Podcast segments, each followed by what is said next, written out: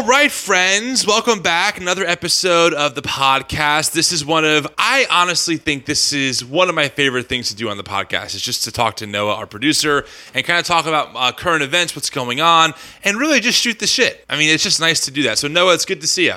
Thanks, man. This one's been a long time in the making with all of the Wi-Fi problems we had. well, whose Wi-Fi problems, Noah? Yeah, yeah, I know. we, we tried to film this episode last week, and my Wi-Fi kept dropping the call every like 30 seconds. So uh, it, it happens. you know, to be fair, my internet on in my house, we use we have to go through Xfinity. They're a pretty large provider. It's not that great. I, I even when I record interviews, it drops like in the middle. I have to edit edit that in post so it could be a pain but anyway the point is that it's good to have you on it's good to be with you again and to, to talk. And friends of course this episode of the podcast brought to you of course by mad priest coffee one of our favorite coffee roasteries out of chattanooga tennessee uh, if you want to try out their coffee, go to their website, link in our bio, madpriestcoffee.com. Put in TNE20 in the promo code and get 20% off your order. Honestly, we say that every time because they are a sponsor of the show. They send me free coffee, which is great. But I love their branding. Their their most recent like um, promotional video is hilarious. Uh, so I recommend going to their Instagram, Mad Priest Coffee, and checking it out. And if you like their stuff, buy buy some coffee, support their their company. They, they do great work. Um, so I wanted to make sure we said that.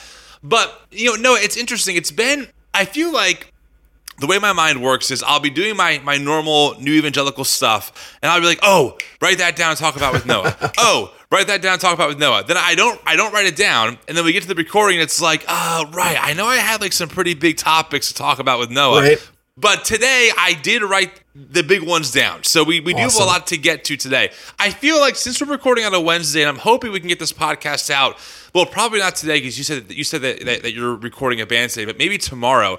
Um, hopefully before the end of the week for sure. Yeah, absolutely. I do want to I do want to bring some some levity to the audience out there. All right. I want to bring some some humor. And if you want the full context, I will just say right now, you want to go to our Instagram channel and watch the video uh, that is titled how dare you? It has a picture of Mark Driscoll in the thumbnail. Okay, that's what I'm sourcing this from. So, all right, I hope I hope audience out there you're listening closely because this is this is hilarious.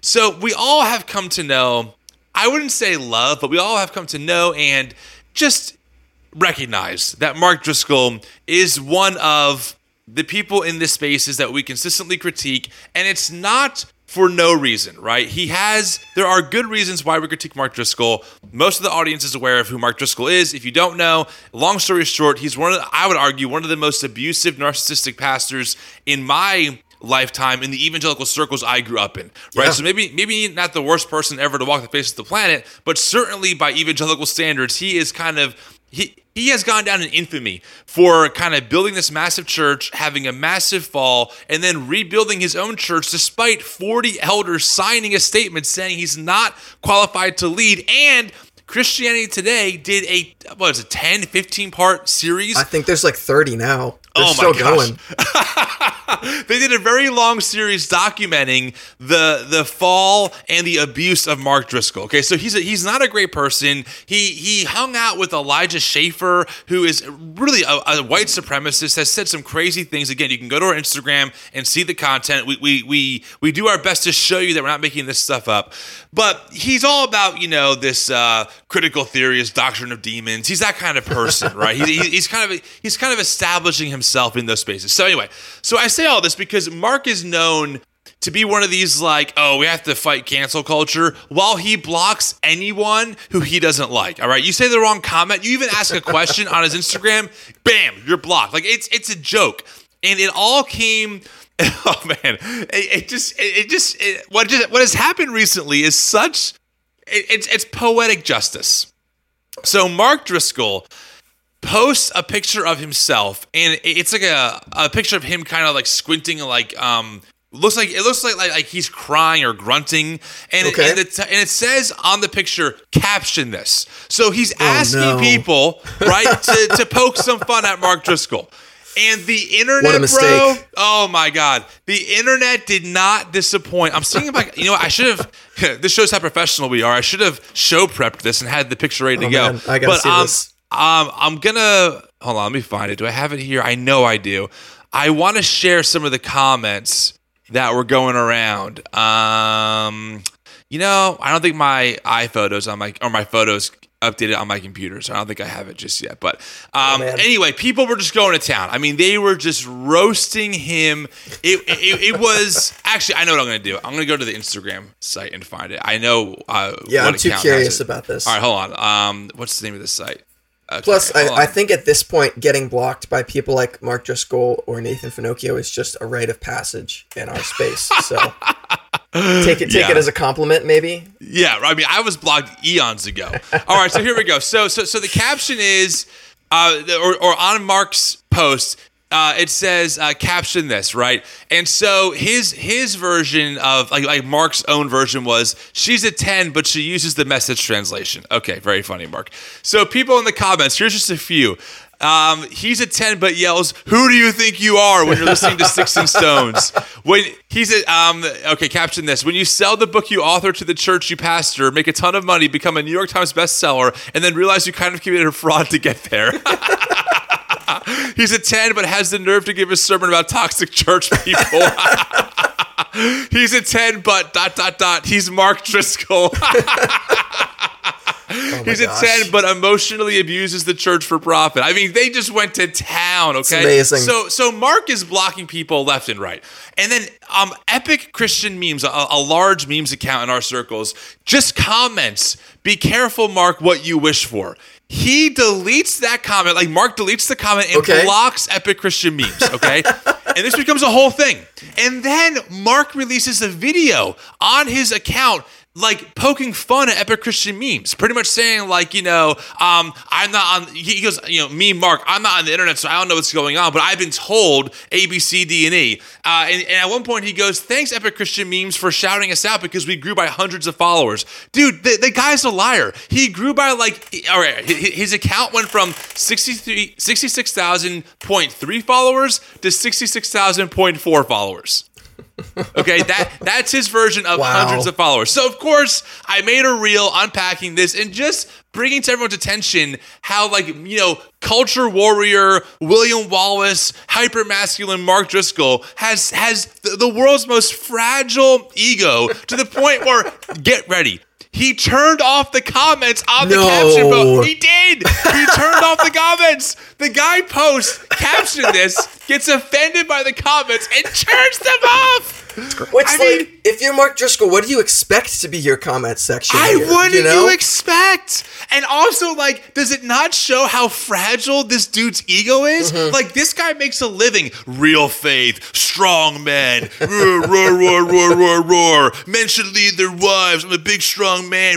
I mean, I mean, and then this happens, and he turns off the comments because his little, his little frail, fragile ego, his his literal snowflake ego, right? I mean, just got completely. I, don't know. I, I guess he couldn't take it. Culture Yeah. warrior Mark. I mean, here's the headline I would write: Culture warrior Mark Driscoll surrenders to cancel culture. That's awesome. Oh man. So you can go to our Instagram and see the actual reel. It's a little more organized than, than my rambling I just gave you all. But honestly, like it is so. It, Mark Driscoll, you have to wonder: is he a paid actor? I mean, I know Alex Yeah. Jones, right? You know, he he he got. Um, he was found liable for defamation for saying Sure. terrible things about, about about Sandy Hook, right? And his big thing is that everything is a paid actor. But if there was a paid actor scenario in the world, I mean, maybe it's Mark Driscoll because the, the way he acts, it is larger than life. It is like a movie. It is crazy. It's insane. It's absolutely insane. Oh my goodness! It. So I, I wanted to start off. I wanted to kick us off, Noah, on on on on, on that you know uh, note of It's good. just We, need something positive in our lives right now. Mark, he literally turned off his own comments. I mean, hilarious. dude, just delete the post then. Like, why Yeah. keep it up? Why keep up with a caption this post and turn off the comments? Like, you are a, a that is a very dumb thing to do. That's all I'll say about that. He's really ma- meeting up to that standard of like unemotional masculinity right there. Taken down by a meme comment. that he asked for. I ex- exactly. Oh, God. these pa- dude, these pastors, man, like the Mark Driscolls of the world. Not every pastor, everyone. Okay, just so we're clear. But these like Mark Driscoll types, these you know mega church types, they their egos are so fragile, man. They they can't take criticism. I've talked to other pastors like the Mark Driscoll type. They Sure. will not engage. They will not respond. They won't answer my questions. I mean, I'm I'm not going to drop his name yet because I'm still working on it. But there was a guy that posted about um again a megachurch pastor posted how parents should be really concerned about bringing their kids to see the Buzz Lightyear movie because it features two women and you know a, a married lesbian couple kissing in it. Which by the way, Scandalous. I watched the movie. There is one. There is one like five second peck Yeah. on the lips. Okay, If you're a kid, you don't even notice that happens. It's Well- like in the background of the scene. you know you would think that no, but my two year old he's gay now, so it, it worked. Oh It- yeah, wow. They got to him. they got to him. But anyway, so he posts this thing, and I respond like pretty polite, but also like this is ridiculous. And we go back and forth, and the guy eventually deletes. He turns off comments, and his and his um his reasoning was people weren't like they were saying mean things, like they were cursing in the comments, which is not true. He was just mad because I called them out, right? And then Right. I ended up retweeting him again, and. I said, dude, come on the podcast. Like, I will talk to you. I am willing to have a good faith dialogue to discuss our differences. Let's talk. He he finally goes, okay, email me. That was three weeks ago. I never heard back from him. I, I called him out again on Twitter saying, dude, are you going to respond to me? And so far, it's, oh, uh, I was on vacation or I was away. I'll talk to my team to see the best steps forward. I'm like, of course you're going to do that. Of course you're going to check with your team because it's all it's all just it's all fake. Like these people Yeah. are groomed to be a certain kind of celebrity personality, and they have teams making sure that they can never be touched or never be critiqued or never lose an argument. They always have to be right. And so it's just so frustrating to deal with this because these people have one-way streets. Sorry to rant, everyone, and Noah. Thank you for listening to me. But No, I'm just saying, fine. like these pastors have one-way streets. They can tell you how to live your life. They can tell you what the quote-unquote truth of God's word is. They can tell you, you know, whether you should watch a Buzz Lightyear movie or not. But once you push back, once you call out, hey, maybe you're not right on this, they they shut down because they they don't have any capacity for actual dialogue that that is give and take. Where it's like, hey, you know what? Maybe that's a great point. Maybe I should rethink this. No, that can't happen because in evangelical spaces, evangelical leaders are taught that repentance is not a thing for them. it is just yeah. lead, lead, lead, lead, lead, lead some more, and then ignore the haters because they're always wrong. And here we are. That's how we get Yeah. Mark Driscoll. Yeah, and you see a little bit of that too in the. You watch the House Law documentary, right? Oh, did You I? You see this kind of like thing where people are sort of raised up to be this cultural icon, but then they're not really even given the tools to succeed pastorally in that role because they're sort of just taught the influencer marketing side of being a, a spiritual guru. And so then there's just no room when you get called out. There's no room to un- even understand what's going on with the accountability. That's right. That's right because they view accountability as an attack. And listen, to be fair, when I first entered this like deconstruction space, you know, and some people called me out, it didn't feel good. I was I Sure. felt embarrassed, I felt humiliated, but I had to change my attitude and go from you know, um, I can't be held accountable to accountability and repentance is a gift to do better. Right. And that shifted how I viewed that for me. Like that's how I that's how I really went from like, ooh, I this feels uncomfortable to I'm not perfect at it, but I'm getting better at embracing right these moments where someone's like, hey Tim, what you just said was A, B, C, D, and E. And instead of me going, Well, you're wrong, you know, you're dumb, I, I know better, it's well, what can I learn here? Because repentance lets me make maybe my um, crookedness, right? Like like my participation in the crookedness of the world, it helps make that part of it maybe a little bit better, right? So Yeah. so that that's the difference here. But like you said, Noah, so well, these this celebrity pastor culture in particular, it's designed to to not have that because accountability is seen as, as a sign of weakness. Admitting wrongdoing is a sign of weakness, Yeah, right? and- And, so and- here we are.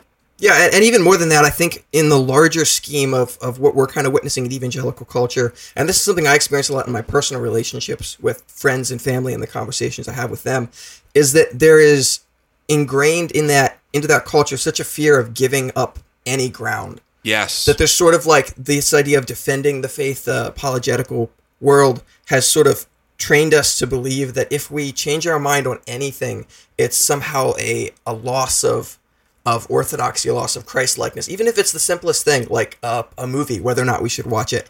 Everything is like an end all conversation. You know, everything is yes. is sort of platformed as you know this most dramatic choice you have to make in your life to choose Jesus or choose Satan.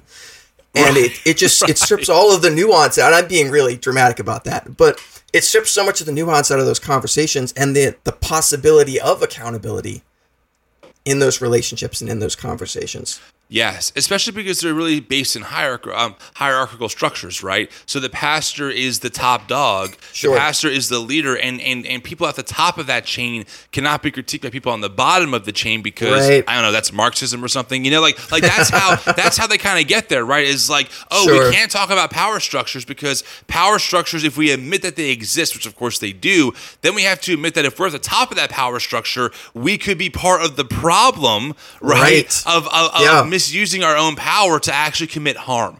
So so they can't they can't have even if they wanted to have a lens for that, they are incapable of having it because it would automatically start critiquing them because so many of them are at the top of the power food chain. Does that make sense? Sure. Yeah. Yeah. it Yeah, puts and- them in a very vulnerable position. Exactly. And I also think there's a connection here. And I think this is actually, I mean, if I was a pastor, I would say it's a beautiful segue, but, you know, I'm not a pastor, thank, thank heavens. But this, there is a connection here to what we saw um, recently with the FBI uh, search warrant execution of Trump's residence. Are you aware of this, Noah, of, of- what happened Oh yeah. here? Yeah, I've Okay. been following that. Yeah, yeah. So, uh, you know, just, just a kind of quick TLDR. Basically, what you need to know is that the FBI executed a search warrant at, at uh, President Trump's um, resort in Florida, looking for potentially uh, classified documents that he had in his possession that he wasn't supposed to have. This is the first time I'm aware of uh, that a president has had a search warrant executed, or a former president has had a search warrant, executed. So it's certainly an unprecedented situation. But of course, Trump is kind of I don't know an unprecedented president, um, and and of course you right away you saw the Christian nationalist conservative evangelical machine really go right into full on defense mode because again they can't admit wrongdoing right so it, it, there is an overlap here of well we can never admit that we elected the most corrupt president in the, in the history of our country who legitimately tried to overthrow our election process so Yeah. we'll do everything we can to either try and throw mud on like Hunter Biden or or talk about Sure. Hillary Clinton still, or we'll just we'll make up we'll make up an alternate reality where what you Right. say happened, despite all the evidence, never happened. So, for example, it also shows too how again I, I don't want to be too critical, you know, but when it comes to Christian nationalism, I'm gonna be critical because of how dangerous I believe it is. Yeah. Um. So you know, for example, Marjorie Taylor Greene, right? Uh, you know, pro police, back the blue, law and order person. She tweets out when this all happened, defund the FBI. I swear to God, she says that. All right. A couple other tweets I picked up. Tomi Lahren, who's another far right like commentator if these snakes think the raid on Trump is going to somehow make this make his supporters turn against him they are as stupid all caps as we thought. This is only going to cause the MAGA movement to dig in deeper. We see you and we see how slimy and disgusting you are trying to weaponize the FBI uh, we have Ron DeSantis governor of Florida. The raid of Trump's resort is another escalation in the weaponization of federal agencies against the regime's political opponents while people like Hunter Biden get treated with kid gloves. Now the regime is getting another 87,000 IRS agents to wield against its adversaries. Banana Republic. hmm And then we have, let's see, I got a couple other ones here. Uh, Steven Crowder, far right commentator. Tomorrow is war. Sleep well. Yikes. Oh my God. And then Rand Paul. The at FBI raid on President Trump was approved by Director Wray, who also claimed that the illegal F, uh, FISA warrants used to spy on Trump were constitutional. Today's raid is outrageous and unjust, but predictable. Now, oh, one more thing I got I got to share. Sarah Huckabee Sanders, former spo- um, what, what are they called? Press conference spokesperson. Yeah. Yeah, uh, she Something like that. tweeted, yes, something like that. If you're not yet appalled by the total abuse of power from Democrats in Washington, you're not paying attention.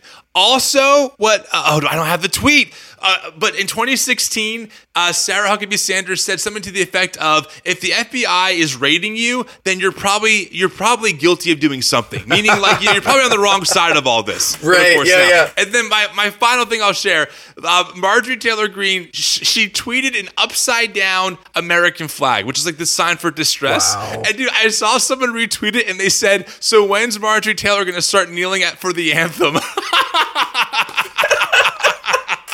I mean that that is just watching their response, right? I mean, listen, I, I want to be clear about something. First off, I'm not. We're not a news source, so I recommend reading, you know, actual legitimate news sources. Um, you can read Sharon says so. You can read. Is it Moshes? Is, is that his name? Uh, Mosh on, sounds- Instagram. Sounds right. I gotta find his, his account so I don't mispronounce it. I, I already did. And then of course, you know, other other you know, there's New York Times. There's a bunch of them. A bunch of other ones that, that, that you can look into. Yeah, Ma, Mosh, M O S H E H. So you can go to his account as well, um, etc. But I say all this because it's just it's a very unprecedented time to see what's happening in the response. Like, yes, we understand that the FBI executing a search warrant um, is unprecedented for a former president, but again, Trump is not a typical president. Sure. And I think we have to also acknowledge here um, that. Oh, you know? I lost my train of thought on where I was going with this. Well, they they did actually catch him with stolen confidential documents, right? If I I remember correctly. I don't know all the details, and I don't want to. Okay. I don't want to say something that, that isn't fully the case, right? Sure. But I do. I'll put it this way: for for a judge to sign off on a search warrant, especially of the former president and an FBI director who was appointed by Donald Trump Right. to sign off on that.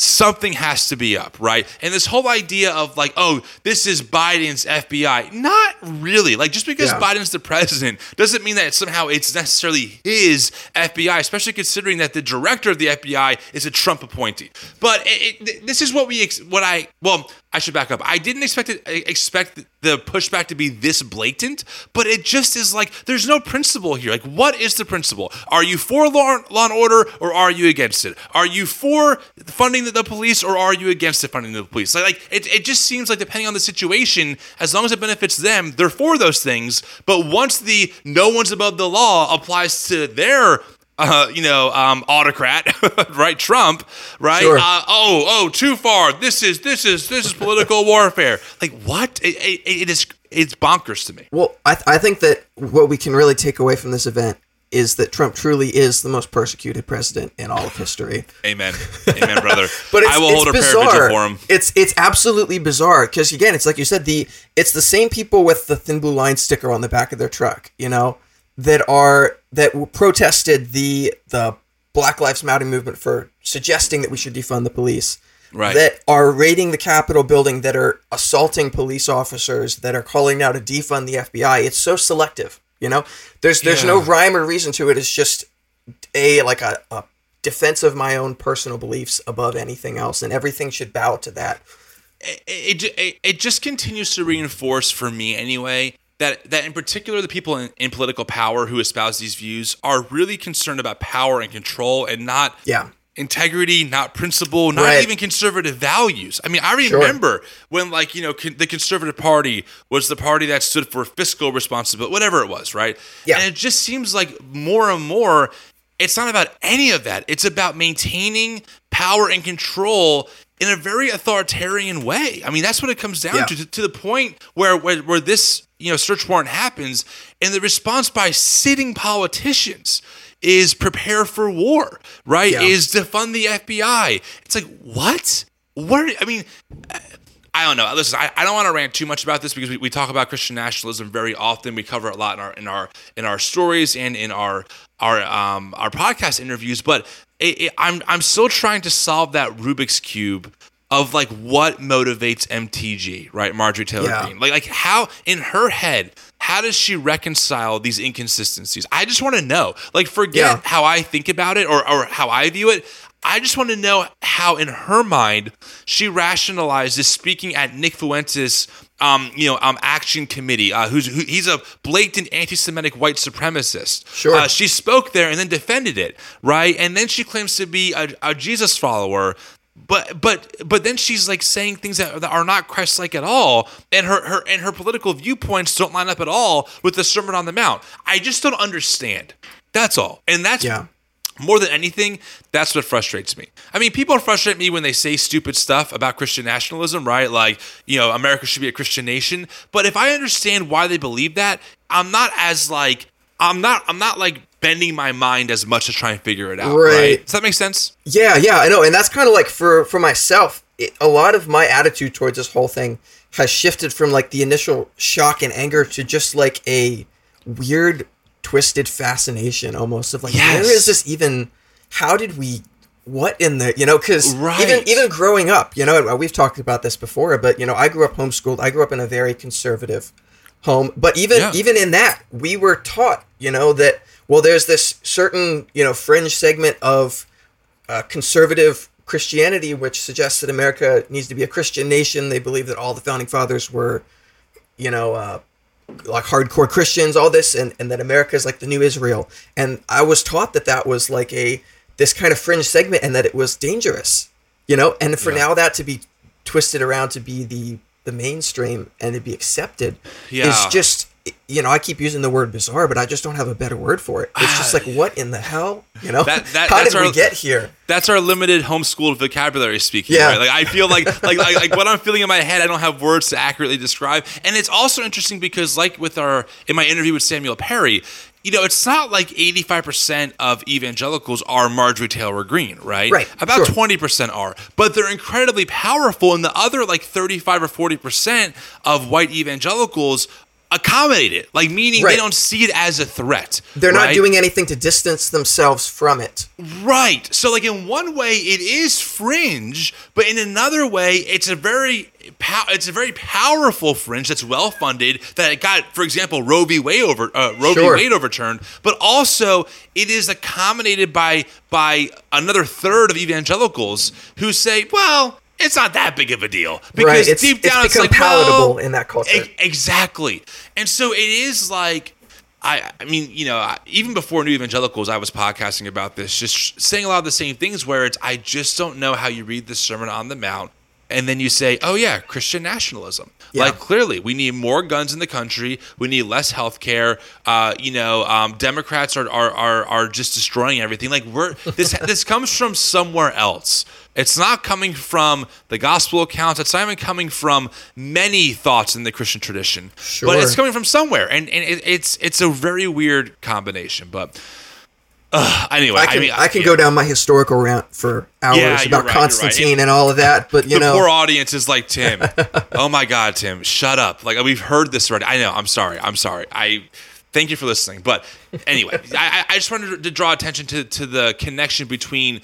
Because I was thinking about this, right? Like, I don't get it. Why this defense of Trump? Well, again, what did mm-hmm. evangelicalism teach them? Never Right. surrender, never Yeah. admit wrongdoing. You can never be held accountable because accountability means you were wrong. If you were wrong, and it means you weren't standing on, absolute truth. If Yeah. you're not standing on absolute truth, that means what were you believing in the first place? Oh my God, what is my faith? Right? It's all Right. rooted in this belief of I have an objective view of the world and no one else does. So they can't admit that, that they were wrong because it would go against their perception that they're standing on objective truth. sure. Which kind Without the ones like you, who work tirelessly to keep things running, everything would suddenly stop. Hospitals, factories, schools, and power plants, they all depend on you. No matter the weather, emergency, or time of day, you're the ones who get it done. At Grainger, we're here for you with professional grade industrial supplies. Count on real time product availability and fast delivery. Call clickgrainger.com or just stop by. Grainger for the ones who get it done. Of bleeds into this other conversation, and we've talked about this before about Come on, how good am I getting? How good know? am I getting at those Yeah, yeah. transitions? It was so smooth. I knew exactly where you were going with that. None of this is scripted, but I was like, I know where we're heading here. wink, wink. yeah, yeah. The um, which is that where we kind of end up taking that right. This idea of defending the faith, protecting it from the the evil, secular, godless world around us, having a perfect answer, you know, grounded in absolute truth for every question to establish that that we have all the right answers for everything. And uh, you posted a reel, what it was a couple days, a week ago, responding to Alisa Childers and Frank Turek yeah. that I thought was really interesting to this conversation.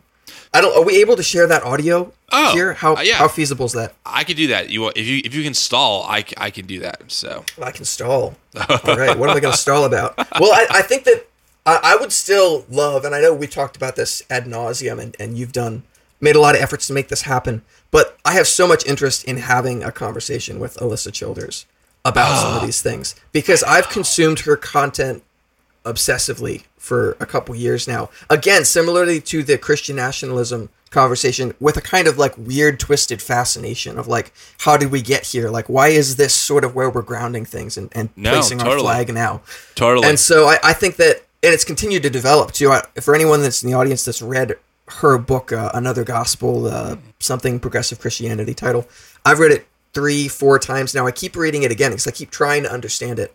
And I keep coming away frustrated because I feel like it, it continues to give these very stock answers to everything. It doesn't actually say anything of substance. And that's Right. kind of where this video is going to go that we are going to chat about here. And I'm looking for things to stall about. I'm ready. I'm ready. ready? All right, let's do it. I'm going to So- stop babbling. So here's the video. Here we go. Listen up. to winsomely and convincingly address professing Christians who belittle apologetics. I run into this all the time, Frank, in progressive Christianity and deconstruction. Number two, uh, why don't we keep this plan up where we lose 75% of our kids as soon as they leave the home by not equipping them with evidence, by not equipping them with the truth? I mean, the Hi, deconstructing, maybe progressive Christian here. I don't know. I just want to try and help you out. Have you ever considered that maybe the reason you're losing 75% of young people is because your dogmatic apologetics and theology does not make room for other people's lived experience in reality? And so when young people indoctrinated in your apologetic actually experience the real world, they can't reconcile the two and have to find better answers than the one you gave them? And have you ever considered that maybe the reason it's so hard for people like me to take you seriously is because you speak at places like Charlie Kirk's Pastor Summit? Charlie Kirk is a propagandist who does not believe in reality, yet I'm supposed to take you seriously about your objective truth claims. It makes no sense. That's why so many of us have walked away. There. There you go. there we go. There it There is. you have it.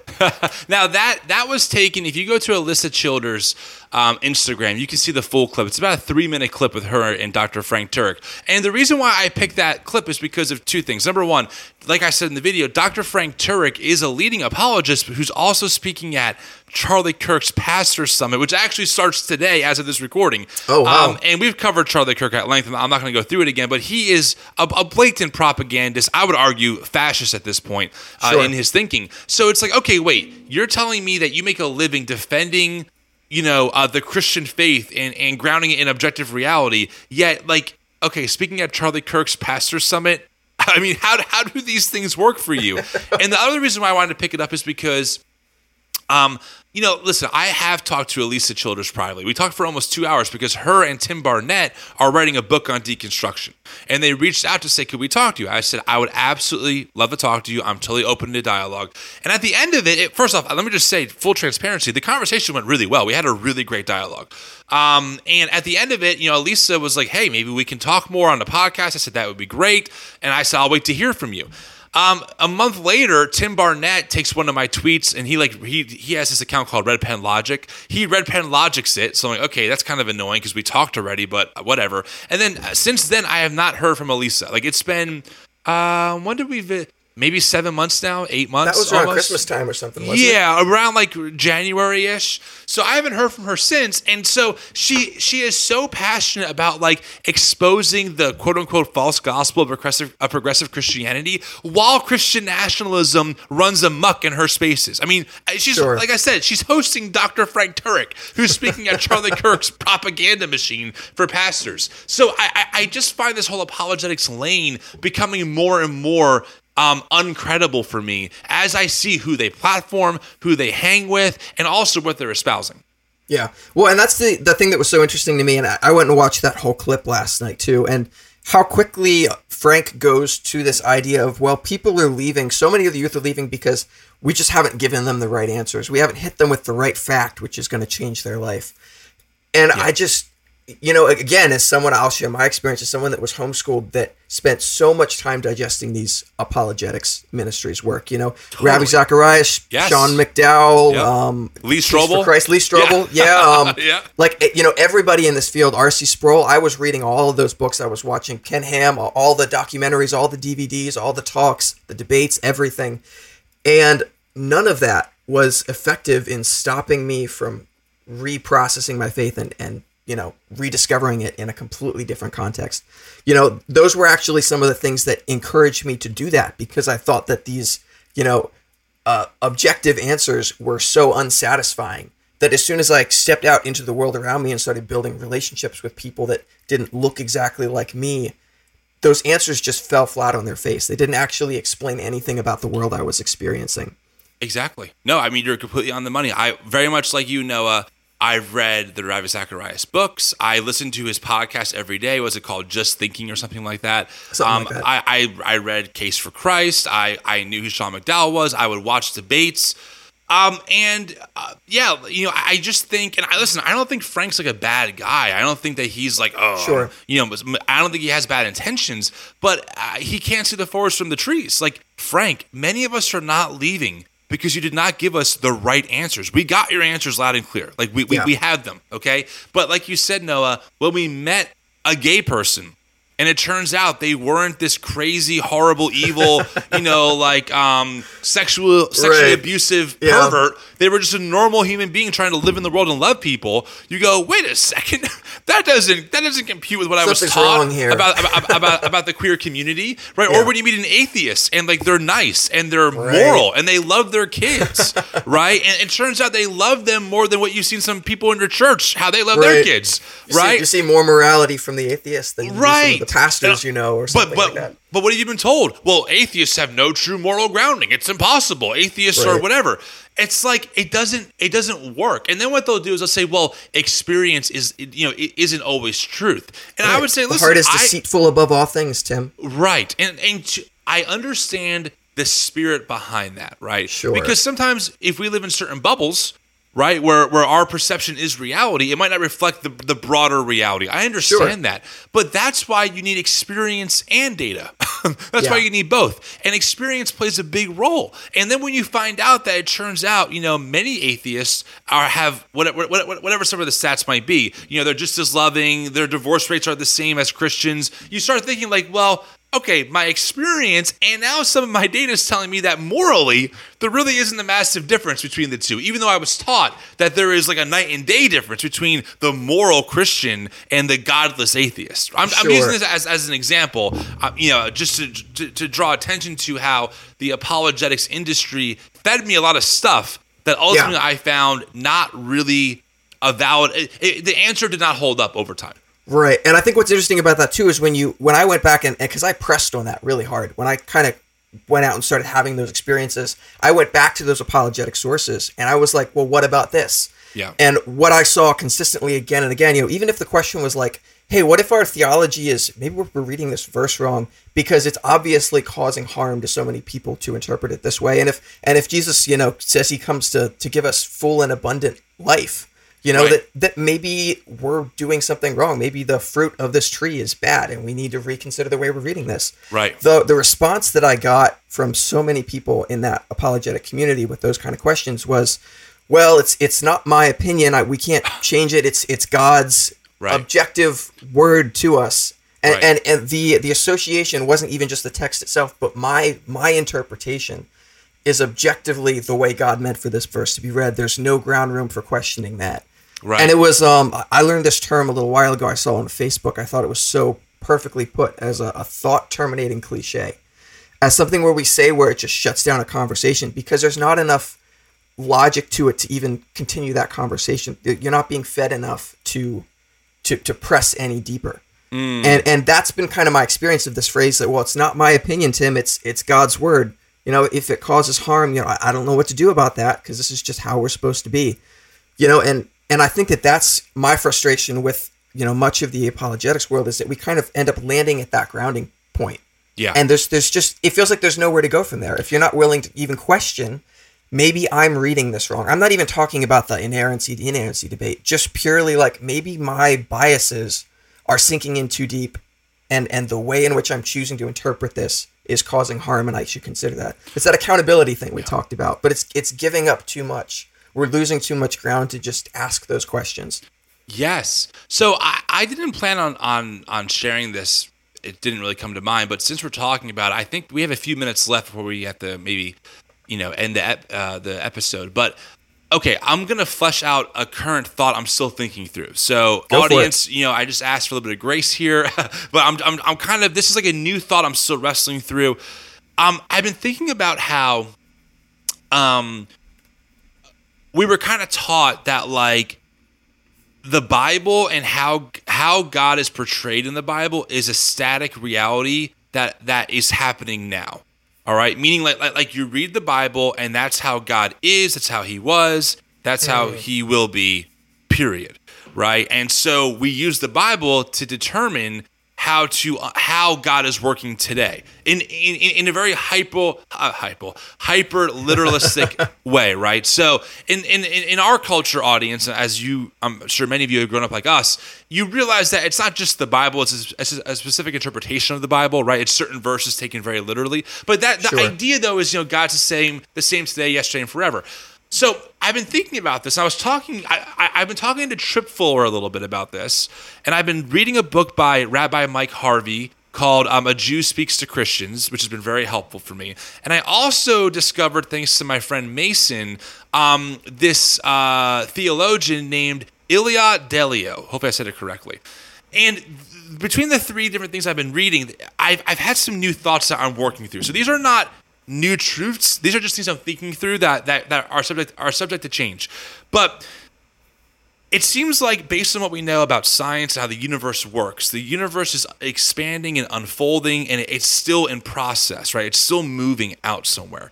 And I've been I was talking to Tripp and I was like, you know, even in the Bible, how God is portrayed evolves over time.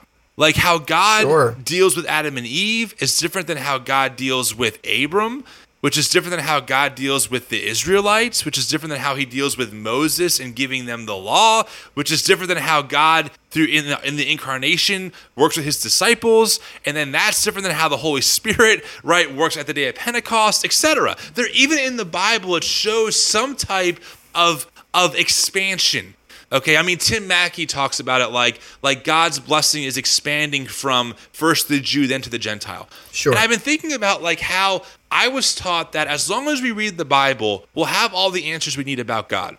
And while I certainly believe that the Bible, despite its complicated history that you know we can spend, we can spend a lot of time on, I still think there's certainly quite a lot of wisdom about how God functions, and certainly it can be a, a very helpful, um, you know, just texts and collections of books for how humanity can function, etc. However, Sure. Il- Iliad, Del- um, I, I mispronounced her name. I'm so sorry. uh, Iliad Delio. I just discovered her. She's she holds a PhD in science and in theology. Okay, and she talks about how how science can really inform how we understand what God is. And I'm, I'm really going to butcher some of this, so forgive me, audience, but I recommend checking her out. She has a great talk you can get on an audiobook. Um, and and, uh, and she does an interview with Pete Enns uh, from last year that maybe we can put in the show notes, Noah, to help them. Yeah, But essentially, awesome. what she says is that is that science can help us understand how God functions, and she says that that that we really view God through the Newtonian lens. God is uh, is black and white; it's right or wrong. God will punish you or He'll bless you, etc. But she said, as we're discovering about how the universe works and how some of Newton's maybe theories were not correct, that can inform what actually is at the center of reality. And her whole concept is that quantum mechanics and physics can help us understand who and what God is. And, and essentially, what she says in this interview with, with Pete and Jared is that is that we've discovered that matter is like it's all interconnected. And she talks about what's called quantum entanglement. Now listen i am i'm so love over, that stuff. i'm so over I my head here but the general idea is that particles can be separated over long big vast uh, period uh, um, like uh, lengths of space and if one particle is touched the other one gets affected automatically. They don't know how yet as, far as i know but for example if, if in theory you reverse the spin of one particle in new jersey that particle that is connected through quantum entanglement um, you know past the milky way galaxy will also start reversing its spin automatically Okay, this is crazy stuff.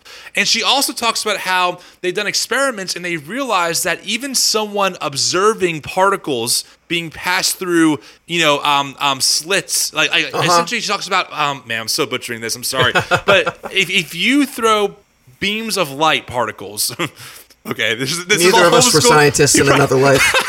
No, I, I'm literally trying to explain quantum mechanics um, based on a homeschool level I'm, education. I'm of no help to you here. But my, my, my only point is that she says this is that is that they've observed that if someone's observing how particles go through two pieces of like uh, space, those particles behave differently if they're being observed versus if they're not being observed, which Yeah. is mind blowing to me.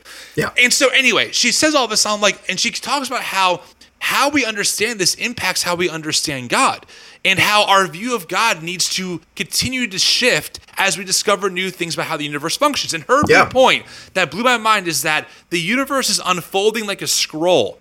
And therefore, what if God is unfolding like with us? Right? Like what what what if this process and if everything's if everything's interconnected, God is not matter, right? But God is in the matter and God Right. is in us. And like there's this whole consciousness thing that she, that she talks about. But anyway, That's a beautiful thought. I- it is beautiful. And then last thing that blew my mind, an audience, uh, sit down for this one.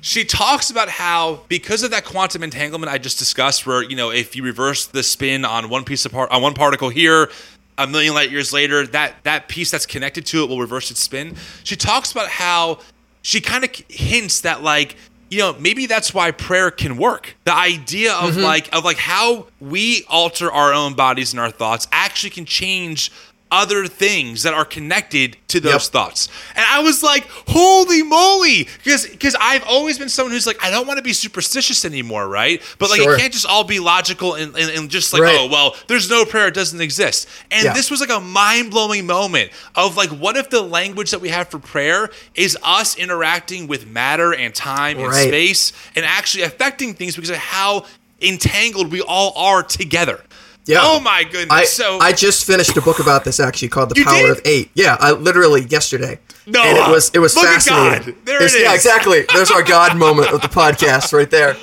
Hashtag blessed. well are But you gonna tell yeah it- tell me something It's, help it's me um well I'm still processing the whole thing too, but it's that same thing that our, our observation of matter actually fundamentally changes it in some way, and the the breadth of scientific studies that have confirmed this. And again, I have I I'm trying to be so cautious with even how I voice this because I'm still learning about it. I'm still thinking through how I even feel about it. Right. But conceptually, I think it's it is such a beautiful way to process the idea of God. And even that idea that well, you know, the argument is well, God doesn't change, God doesn't change. But what if, you know, but God is is objectively bigger than any concept we can attach to God. So God Right. continuing to reveal, to unfold for us, logically seems inevitable in some way. Yes. And um, you know, even the you know, I saw this um meme, and I'm not going to knock him because it's one of my favorite meme pages. But um, it was somebody saying, you know, I, I wish God would speak to me, and then somebody was pointing at a Bible. It was like, ha ha, gotcha. I know what- and I was what like, page you're talking Yeah, yeah, yeah. I, I love him, so I'm not going to call him Right, out. yeah, But yeah. but I saw this, and I was like, guys, because you know, even like the Bible, the you know, there's this this promise where Jesus says, after I, after I leave, the Holy Spirit's going to come and lead you into all truth. And I think that that's such a mysterious and beautiful idea that there's a continual unfolding of knowledge of God being revealed through relationship. And so I, I think we just to just to kind of drive it home from like even a, a biblical, you know, perspective that way or not a, even though I don't even like using that language anymore. Right. But to say like that that's like should be something fundamental to what all Christians hope and believe is that there's this unfolding knowledge of God that's being revealed through relationship. And I love that how we can just kind of see the the scientific glue maybe behind that. Yes. And kind of peek behind the curtain to see there's something fundamental about the way the universe is functioning, which kind of maybe shows us this, you know? Yes, and and maybe just a final thought. Yeah. I think what that means for me right now in my own journey of faith, right? Because I'm I'm in process with all of you Yeah. out there, just kind of working through my own faith tradition and what do I do going forward. That really helps me put the Bible in a really healthy place. Where it's like, okay, Mm. you know, maybe the divine really spoke this way in this Right. moment for these people. And maybe there's some real wisdom here, right? There's some ancient wisdom that is worth really thinking about. And then what do we do with that in our cultural moment, right? Because we're not living uh, in the first century, right? Or second century. Yeah. We're living in 2022 and we have different challenges. So it's this weird tension of I think we can use the past to inform our future and also use science as we know it now and as it continues to discover more things to help us understand understand what is actually happening, right? And what that does for me is it turns my mentality from one of fear of do I know the objective truth about God Right. to almost like a well, the divine is holding my hand and I'm kind of exploring this with with God, right? Like I, I the universe is so big and so complicated and so mysterious and there's something kind of beautiful about that explorer hat as opposed to the hard hat to protect me from from from the wrong thing falling on my head, right? Right. And Yeah. and that has shifted my whole posture towards God, the Bible, the Christian tradition, Jesus, because it's I'm realizing like I think personally at this point it is a fool's errand to look at the Bible and say, well, the one that we have now is God's objective words, quote unquote, Right. to us. It, that that argument fell apart a long time ago, but I Sure. didn't know what to replace it with, right? Right. And now as I'm discovering some of the, you know the Tripp Four or um you know uh, I mean, uh oh my god I'm gonna, I'm gonna butcher her name again Ilia Delio and, and others I mean there's many others out there Yeah. but they're helping me kind of reconcile some of these thoughts and thinking about God in in different and new ways which by the way is normal Okay, God was thought about in a new way when the Holy Spirit dropped at Pentecost. So this Right. idea that, that we can't continue to uh, to uncover as the universe expands and unfolds, it doesn't help anyone, right? So anyway, it's a very freeing thought. But that I hope I explained something decently to the audience because I know I kind of fumbled so much. But that's just kind of where I, I'm at right now, thinking through those things. I don't have any places I've landed. I'm certainly not going to teach this stuff anytime soon. But I'm certainly just thinking about like how God interacts now and how science can help inform that. Yeah, yeah, I know, and, and maybe to wrap that up on on my end, I think that the way that I've kind of conceptualized that, you know, the, the the tradition that I grew up with in evangelicalism, the emphasis was on you have to to know and believe the right set of objective facts before you die to turn out okay. Yes. You know, that was sort of, and that's where that anxiety came from. Because what if I believe the wrong facts? Yes. And this thing that you're presenting, and that you know, I've kind of been coming around to as well, is this this beautiful idea of what if the goal is just relationship right. you know and to to walk through that journey of learning and growing e- eternally you know I'm, I'm a big fan of uh, cs lewis's work and he describes kind of this coming to the other side however you want to interpret that and the the, the way that one of the characters voices it is further up and further in that it's a Mm. never ending journey into deeper experience and a relationship with Yeah. something or someone Right. And the center And of that glue is love. Right. Yeah, exactly. That that's the whole centering framework of the whole universe that holds Yeah. and binds everything together, which is again First Corinthians. If you want to get all Yeah. Right. biblical with it, but Right. Right. but There's, yeah, there's and- wisdom there for sure. Yeah, yeah. And so I think that that's a really beautiful way to move forward, and you know something that makes me really excited and gives me a lot of peace too about my spiritual journey, even Dude, when I have hella questions, man. Yes, I don't know shit. the questions make me excited now instead of scaring me. Yeah, I'm like, yeah. ooh, new questions to think about, right? Right. So anyway, I mean, listen, again, two homeschooled people trying to unpack quantum mechanics and and and I, I guess we would call it process theology in some way. So Sure. certainly, friends, don't take our word for it. Please look up the sources that we gave you.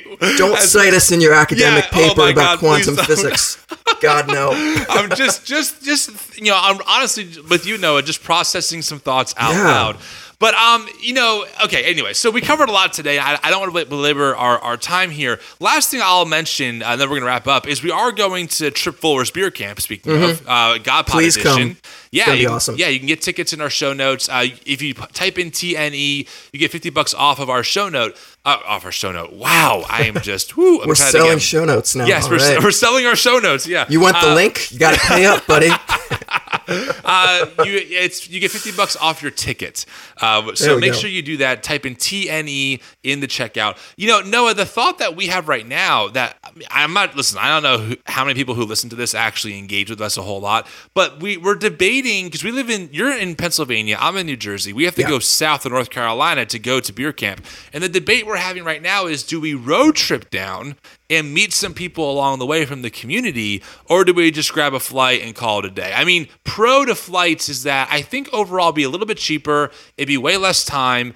Um, but, but pros to road tripping is it's road tripping, uh, Right. and also we could meet some cool people from the community, which could be a lot of fun. Yeah. So Yeah. So. I'm torn. Yeah, I, I have no idea how to answer that question. We've been going back and forth on this for weeks, honestly, trying to figure it out. But you pitched the idea the other day of like, well, what if we met some people from the community? And nothing would make me more excited. So uh, Same. I, I honestly like every time I travel, anytime, I always try and put a call out on Instagram like, "Hey, I'm to be in the area. Anyone anyone want to meet up?" I I'm a very relational person. I love meeting people, especially people who engage with us. So anytime to make that, to have an excuse to do that, I'm in. I mean, well, so here's, I guess, our first call. Anyone out there? Uh, if we're gonna pass through, I guess we're gonna pass through Virginia, gonna pass Yeah. through Delaware, Maryland, etc., to get down to North Carolina. Let us know. Um, it's we're gonna be in Chapel Hill, North Carolina. That's where the beer pod thing is happening. So you can send us an email um, or DM us or something. But if you're in the area and it's on the way, it might be worth Yeah. it. So let us know for sure. Look up somebody map quest our route and figure out what highway we're going to be on. And Yeah, Set it up. exactly. uh, well, no, I gotta say this podcast went better than every time we talk. I'm like, well, I guess we'll start here and see where it goes. And before you know, it, we're talking about quantum mechanics. So exactly. Not where I expected my morning to go, but No, I'm okay same. with it. well, you have to record a band for work. I have I some do. other stuff to handle on my end, so we'll we'll cut this one off here. But Noah, as always, a great time. And um, audience, thanks for listening. Thanks for following. If you want to support our work, you can donate. Link in the show notes or on Instagram. And of course, you can share this episode and give us a rating and review. We'll talk to you all next time. Goodbye. See ya.